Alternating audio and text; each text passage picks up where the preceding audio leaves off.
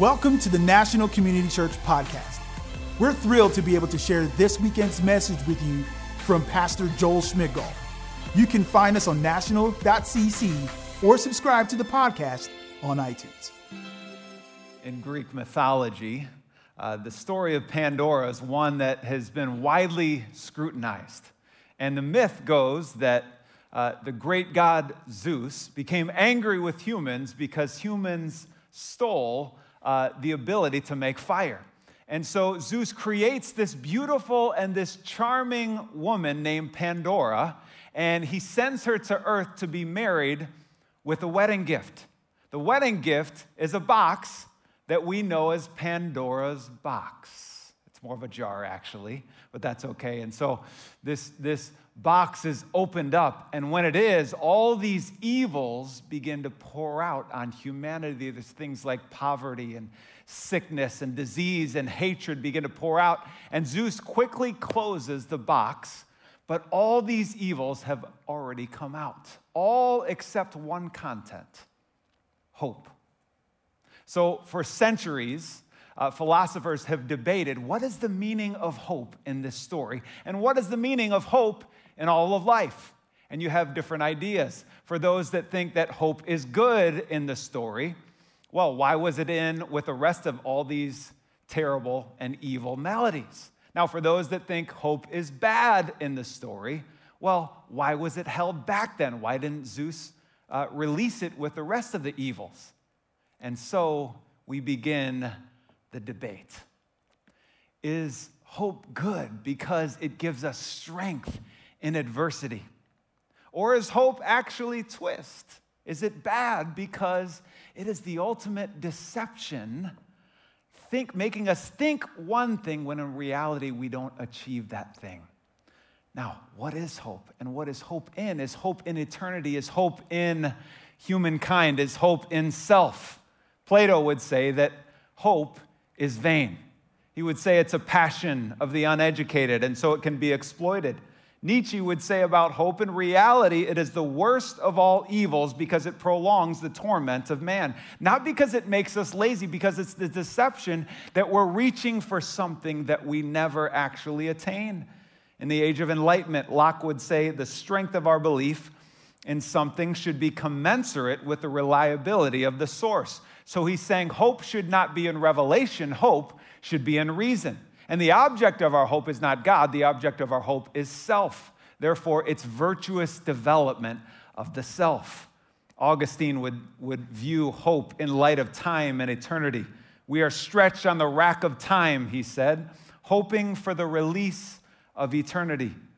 And there's Marcel who would say, Hope is in the possible. A hoper is like a swimmer. You're constantly meeting a new wave crashing against you, but you meet that with constant grace, and it allows you to change over time. There's a fascinating podcast called In Our Time where Melvin Bragg leads this discussion or this conversation, really. Uh, and they go through the years and the history of hope and different thoughts over time.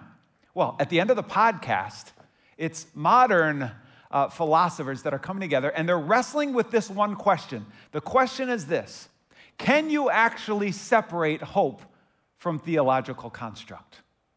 If there's a radical hope that something is after life ends, can that be possible? Can that be supported if there is no God? And so you have this idea of humanistic thought or perspective as almost a metaphysical optimism. Let's take a step back from philosophy for a moment and let's talk about the practical. 2020. Whew. If there's ever been a year that hope has been disappointed, right? At least hope as many define it. We think about, okay, I just hope that life is going to return back to normal. Well, I'm sorry, we still haven't got there. I just hope, remember this? I hope that by summer we'll be back in routine. No, we're not even close. I hope that the kids are going to be in school by fall. No. Well, I hope that we're just going to be able to hang out with family and loved ones at the holidays. No way. It's not happening, is it?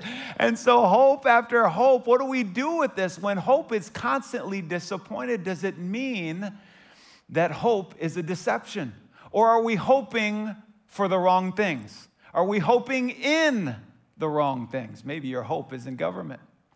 Well, we have amazing civil servants, people that work at NCC in the government, but even they would say, listen, we are not the hope of the world. Is your hope in self? Well, we know how that story ends. I'm constantly disappointing myself. Is your hope in a loved one? That's tough because your loved one is human. So they're not going to be able to meet the requirements of these certain standards. Is hope in an event? Is hope in a circumstance? We have hope in all different directions. And listen, 2020, as hard as it's been, as rough as it's been, I wonder if it actually provides an opportunity for us to step into the distillation of true and genuine hope. I want to ask you today to consider biblical hope. Hope is found 180 time, 182 times in the scriptures. It's about equal between the Old and the New Testament. Hope is used as a noun. Uh, I have hope. It's used as a verb. I hope to see you soon. It starts in the very beginning of the book, in the book of Genesis, in Genesis chapter 3. And then it goes all the way to the end of the book, in the book of Revelation, and everywhere in between.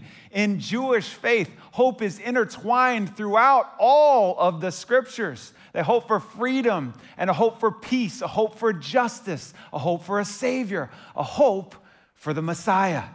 And so when Christ came, heaven touched earth in a new and profound way not just in the pillar of fire by night, not just in the Red Sea parting, not just in the glory of the Lord on Moses' face, but in the vulnerable form of a child. Christ is our hope. Biblical hope cannot be expressed as what we hope for without the backbone of what we hope in. If you hope for redemption, that's all with the backbone of hoping in Christ. Maybe you have a hope in, in restoration or hope that joy would come or hope that there is something beyond this physical life. All of that, as the believer, comes with the backbone of having hope in Christ. Christ is in all things, and He is the hope that we put our faith in. When the shepherds found Christ, they couldn't help but proclaim hope to the world, right? And then, and we're going to talk about that in a few minutes. And then the Magi find Christ, and they couldn't help but celebrate hope. Pastor Josh will talk about that next week. And everybody who came across Christ's paths had a revelation of hope. Our campus pastors will talk about that in week three of this series, but we want to light a candle to the hope that is found in Jesus Christ. I want to work and propose a working definition of hope that we'll use today. Hope is the confident expectation of the current and future glory that God is bringing about through His grace, often not yet seen, but of which we eagerly and actively await. That's going to be easy to remember, isn't it? Well, let me unpack it a little bit with some bite sized statements. I'll start with this hope is active waiting. There's two primary words used for hope in the scriptures or in the Old Testament. And the first is yachal, which means to wait. The second is tikva, which means to wait or to hope. It's got this deeper sense, and it comes from the root word kava, which means cord or rope. And I love the Jewish, uh, different Jewish words because there's multi dimension to their meaning. And so you have this idea of hope in a cord or a rope. And what is a rope? It's strands coming together, right? It's strands interlocking together. The idea that, that in hope, we are interlocking our thoughts with God's thoughts. We are interlocking ourselves to Him. It's Jeremiah 29 11. It says, For I know the plans I have for you, declares the Lord, plans to prosper you, not to harm you. That you would have what? That you would have tikva, a hope and a future. This idea that hope in our future comes in braiding our actions in God's actions, in braiding our thoughts with His thoughts. It's when we braid together that our hope becomes His hope and we have an eternal hope. But rope, when you pull on rope, it tightens, and what happens? It actually strengthens, doesn't it? The interlocking tightens up. And this is the reality of our hope as believers that hope also comes with a sense of adversity, with a sense of tension, doesn't it? There is common tension when we are expecting, when we are waiting for something. Pastor Heather talked beautifully and eloquently about this in our Zoom on Thursday morning. She talked about Psalm chapter 130, verse 5. It says this it says, I wait, which is kavah, for the Lord. My whole being waits. You can already sense this tension, right? This wanting to press forward, this pulling on the rope, if you will. And in his word, I put my hope, which is the previous word, yachal, to wait. I wait for the Lord more than watchmen wait for the morning. You can hear and you can feel the tension in this scripture, can't you? And that's what I love about the reality of our hope that we have in the faith that comes from biblical hope, that it doesn't ignore doubt and tension. No, it actually leans into it and it is strengthened in the tension. Advent looks back to the incarnation of Christ, of Christ as hope coming into, the, into this world and the representation and the presence of Christ in our lives, bringing us hope, while also looking forward to a second coming of Christ that is eternal glory that is to come. We have hope, yet we are waiting for hope. And here we are living in the tension between two things. Oftentimes it's one or the other. Okay, I, I got hope in everything. It's going to work out. Everything's going to be okay. Or no, no, it's not. Nothing's going to work out. It's all hopeless, Nietzsche. It's never going to end up where we want it. But listen, as believers, we live in between the two, receiving God and His hope and His goodness in the here and now, but also looking forward that there is greater hope that will come, that is coming through an eternal God that is Lord. Thomas Aquinas makes the distinction between ordinary hope and theological hope. Ordinary hope is described as this, this uh, irascible passion. It's a pleasurable anticipation for the possible future fulfillment of a desire. Yet there's theological hope. It's not a passion, it's a virtue, it's a habit of the will. It's something that the divine grace infuses in us. This is interesting. I think it was Aristotle who talked about what is a virtue, and there's two elements to it. First is the, the wholeness or the fulfillment that comes, the fruit that comes through a virtue. But second is that you have to have action to achieve certain elements or certain goals within a virtue. So you can argue then, well, hope can't be a virtue then. But maybe it can, Luther would argue, because maybe the virtue comes in the literal active waiting and dependence upon God. It's not on me. No, I am depending actively. I am trusting in the Almighty. It's something that we have to train the will to believe in. It's hope practiced, it's hope believed, it's hope that is chosen on a daily basis. We practice Advent in a sort of active waiting, don't we? We prepare the tree. We love it. We put everything together, and it's this active thing. And then we spread cheer all around us, and we sing songs of joy, and we pray, and we light a candle. And in all these things, we're waiting and we're receiving, aren't we? We're anticipating and we're appreciating at the same time. We're living in this tension that is the beautiful biblical hope. Hope is born through Christ. 1 Peter 1 3 and 4 says, We have a new birth into a living hope through the resurrection of Jesus. Many people refer to, the, to hope when they actually mean a wish. We're great wishers, aren't we? But we're terrible hopers. A wish is the object is chance. Hope, the object is God. And wishing is kind of like playing the lottery, right? It's, it's you're buying a wish and then you sit back and do nothing, and maybe chance will bring this great thing about towards me. But hope is different. Hope is having faith in a faithful God. It's doing the work of anticipation in what the Almighty might do and how He might show up and being active. Hope is not a step, it's a stance, right? A step is, is doing one thing and then you're all done. But a stance is, is constantly being ready, it's constantly being aware, it's constantly anticipating, it's constantly being active and understanding of what God is doing in and around us. Hope is eternal. 1 Peter chapter 5 says this, verse 10 And the God of all grace, who called you to his eternal glory in Christ after you have suffered. We just blew up the world's definition of hope right there in that one scripture. So you're telling me hope and suffering go hand in hand? These are a part of the interlocking that the scripture says? Is your hope to get what your mind craves in the here and now?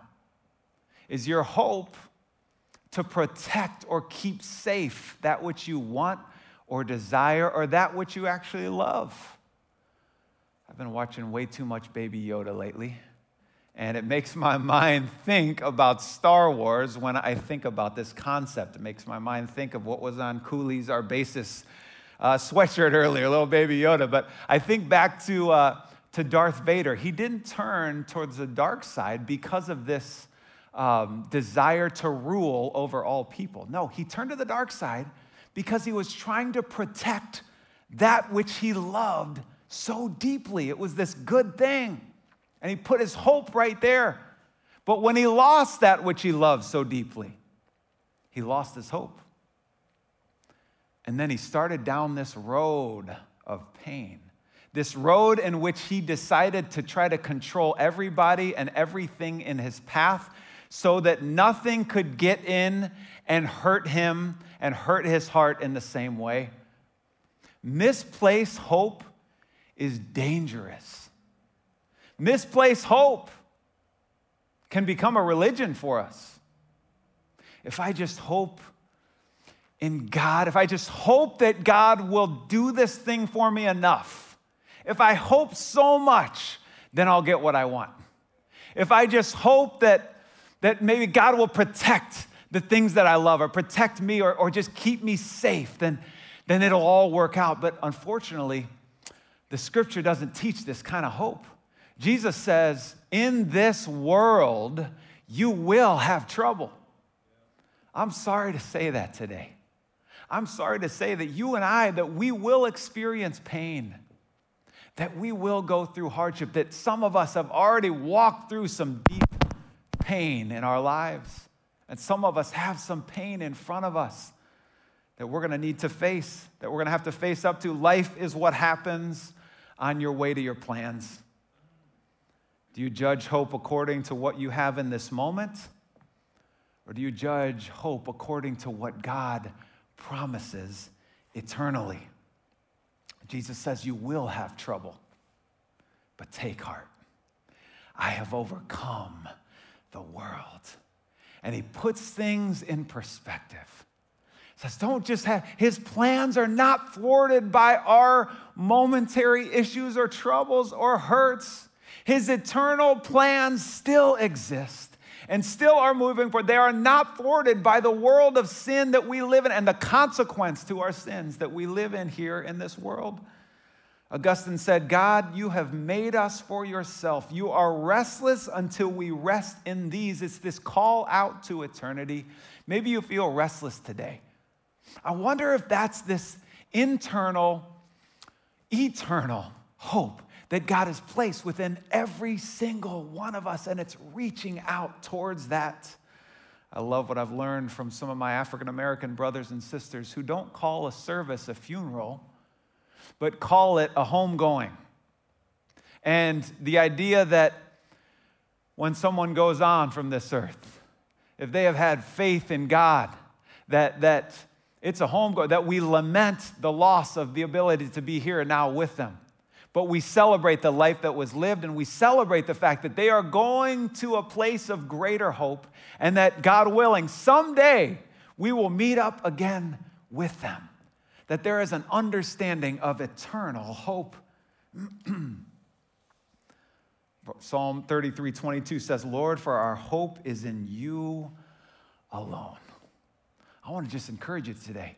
If you don't have a hope today, maybe God is calling you at this very moment that, that by faith you can reach out to Him and He will pour His hope that is greater than our understanding into you. Receive that hope today. Eugene Peterson said this said, Hoping does not mean doing nothing, it's not fatalistic resignation, it means going about our assigned tasks confident that God will provide the meaning and the conclusions. It's not compelled to work away at keeping up appearances with a bogus spirituality.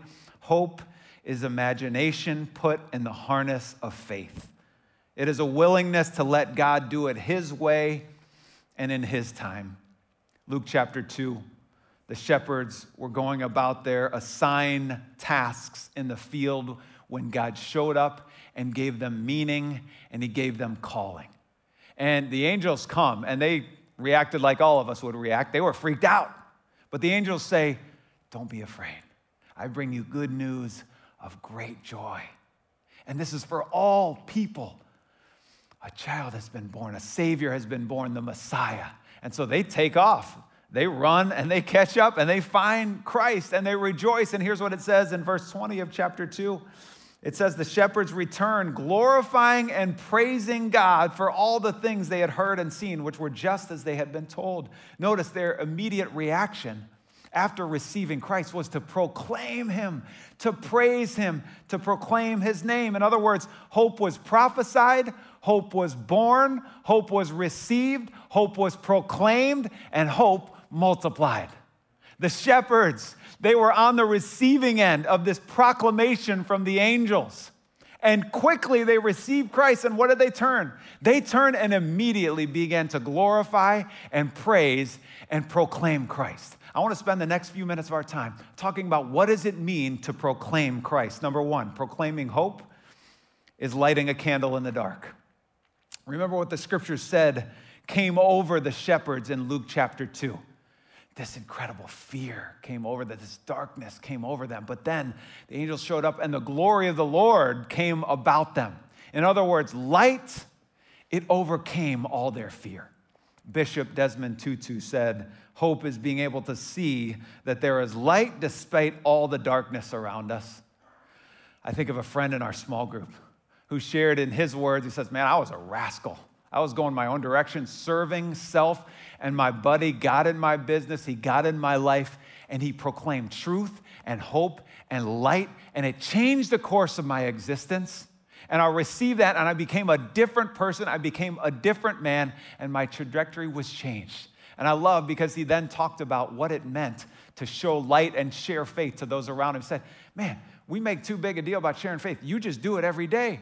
You can share faith by taking dinner to a friend. You can share faith by helping out a person getting stuff out of their car, and you help a neighbor get their stuff in their house. You can share faith by sharing your own story and talking about the, the hope that is interlaced in our lives every single day. And he was talking about how to light a candle, how to live. He went from receiving the proclamation of faith to proclaiming constantly, casting light on everyone around him. Craig Kosher, in his commentary on our text, states this said Christian hope is fundamentally different from optimism. Christian hope locks its steely eyes on the devastation of the world around it and readily acknowledges that things may not get better. Christian hope does not bury its head in Yuletide cheer and artificial lights, but like an Advent wreath glowing stronger and brighter each week, this hope pushes its way into the brokenness of the world, clearing a path in the wilderness so the true light might burst into darkness. Proclamation of hope. It's lighting a candle. Proclamation of hope builds strength through suffering. In the last couple decades, uh, there's some psychologists that make a strong argument that hope is more than a theory Hope is a science.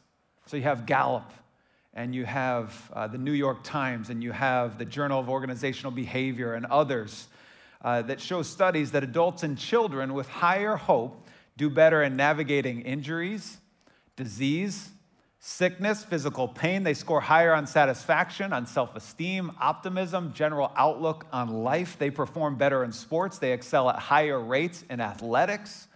Listen to what one of the leaders in the international family justice movement, Casey Gwinn, said in his book, uh, Hope Rising, he said this In every published study of hope, every single one, hope is the single best predictor of well being compared to any other measure of trauma recovery. Said, we agree that it is time to declare to everyone who will listen the predictive power of hope in a person's life is greater than any other character strength. There are over 2,000 studies on hope.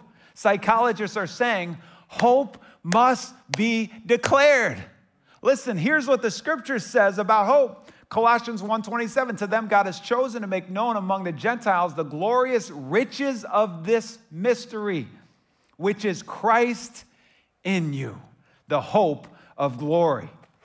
You are the carrier of the hope vaccine.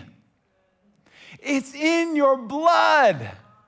You have been given that within you.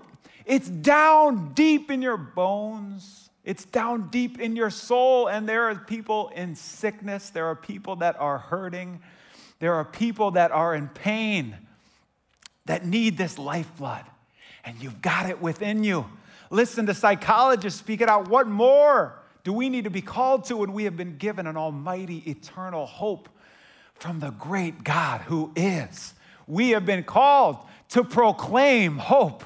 So come on, preach it, proclaim it with your life, and when necessary, use some words. In Luke chapter 2, we see Mary, and she's in this cave. She's in the middle of hay. She's in the middle of the stink of the animals around her. And she has hope in her hands. She has the Christ child. And she puts the child in a manger. Look at her surroundings. And the shepherds show up and they tell everything and they glorify God. And the scripture says, do you remember what it says about Mary? It says that she treasured these things in her heart. In other words, all the surroundings around her that would speak to no hope being within her all that didn't matter. Hope overtook her.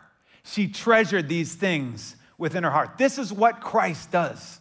This is what the hope of Christ is within us. It's why a man from northern Ethiopia who has no home and less than $2 to his name can have more hope than the person in Bethesda with a huge house and more money that they know what to do with.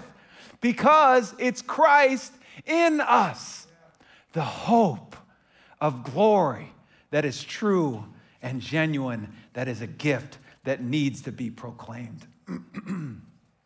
he is our hope. Proclaiming hope reveals your purpose. The shepherds, they remained shepherds after their journey. They didn't stop being gener- uh, shepherds after what they experienced, but they were more than that, weren't they? They became much more than that. They became igniters of hope, proclaimers of glory symbols of Messiah. Viktor Frankl, uh, widely known in a lot of different ways, he was uh, a world renowned psychologist. Uh, he was, of course, a survivor of the Holocaust and of survivor Nazi survivor camps. And he came through that experience. And uh, one thing that he noted, he famously wrote about the link between hope and the immunity of the body. And he illustrated it by the prisoners that died between uh, Christmas in 1944 and New Year's of 1945, this one week. Say, okay, was there some sort of pandemic or was there a plague or something? No, there wasn't. It was that all these individuals in the camps were looking forward to Christmas. Okay, we're gonna get out of the camp by Christmas. Surely they'll let us go home by Christmas. We're gonna get to see our family. And they're hoping, hoping, hoping towards this specific, and they got to Christmas and it came and it passed and their hope died and they died with it. When their hope died, it was like, we don't understand. Hope is lifeblood, literally. When their hope died, so did their immune system, so did their body, so did their will to live. And Frankl noted this, but he, he noted something else. For those that we were able to touch and give hope, it saved their lives, literally. It didn't just save their lives, it saved our lives. Not just the person who heard hope or received it, but the person who proclaimed it. Because he said, when you are constantly sharing hope with somebody else, it helped people understand that they have a purpose to proclaim hope. In other words, when you proclaim hope, two things happen. Number one, there's a lifeblood and energy that will fill your soul when you do that in some form or fashion. And second, you lean in and you step into the purpose that God has created for you to step in and be a proclaimer of hope. I want to invite our worship team to come. and I just want to take a moment, close things out with, with two things. Number one, I want to give you an invitation to receive hope today. Scripture says in Revelation that, that Jesus is standing at the door and knocking. He is knocking, and if we let him in, he will come in and dine with us. It's this eternal desire to commune with the Almighty. It's within us. He's waiting to commune with our souls. He's wanting to commune with us. He has given that invitation to you today. He desires for you to receive Him by faith. And what does that mean? It means you simply, through prayer, express your faith in the Almighty, and He will come and grant you the Holy Spirit, who is a comforter and a counselor. Receive His hope today. Second, just want to close with this simple application, and that's this. Who's the person, the neighbor, the family member, the friend that comes to mind that is devoid of hope right now? What's that name that comes to mind? Lock in your mind in that name. Take a moment just to pray over them. Pray in the Spirit over them.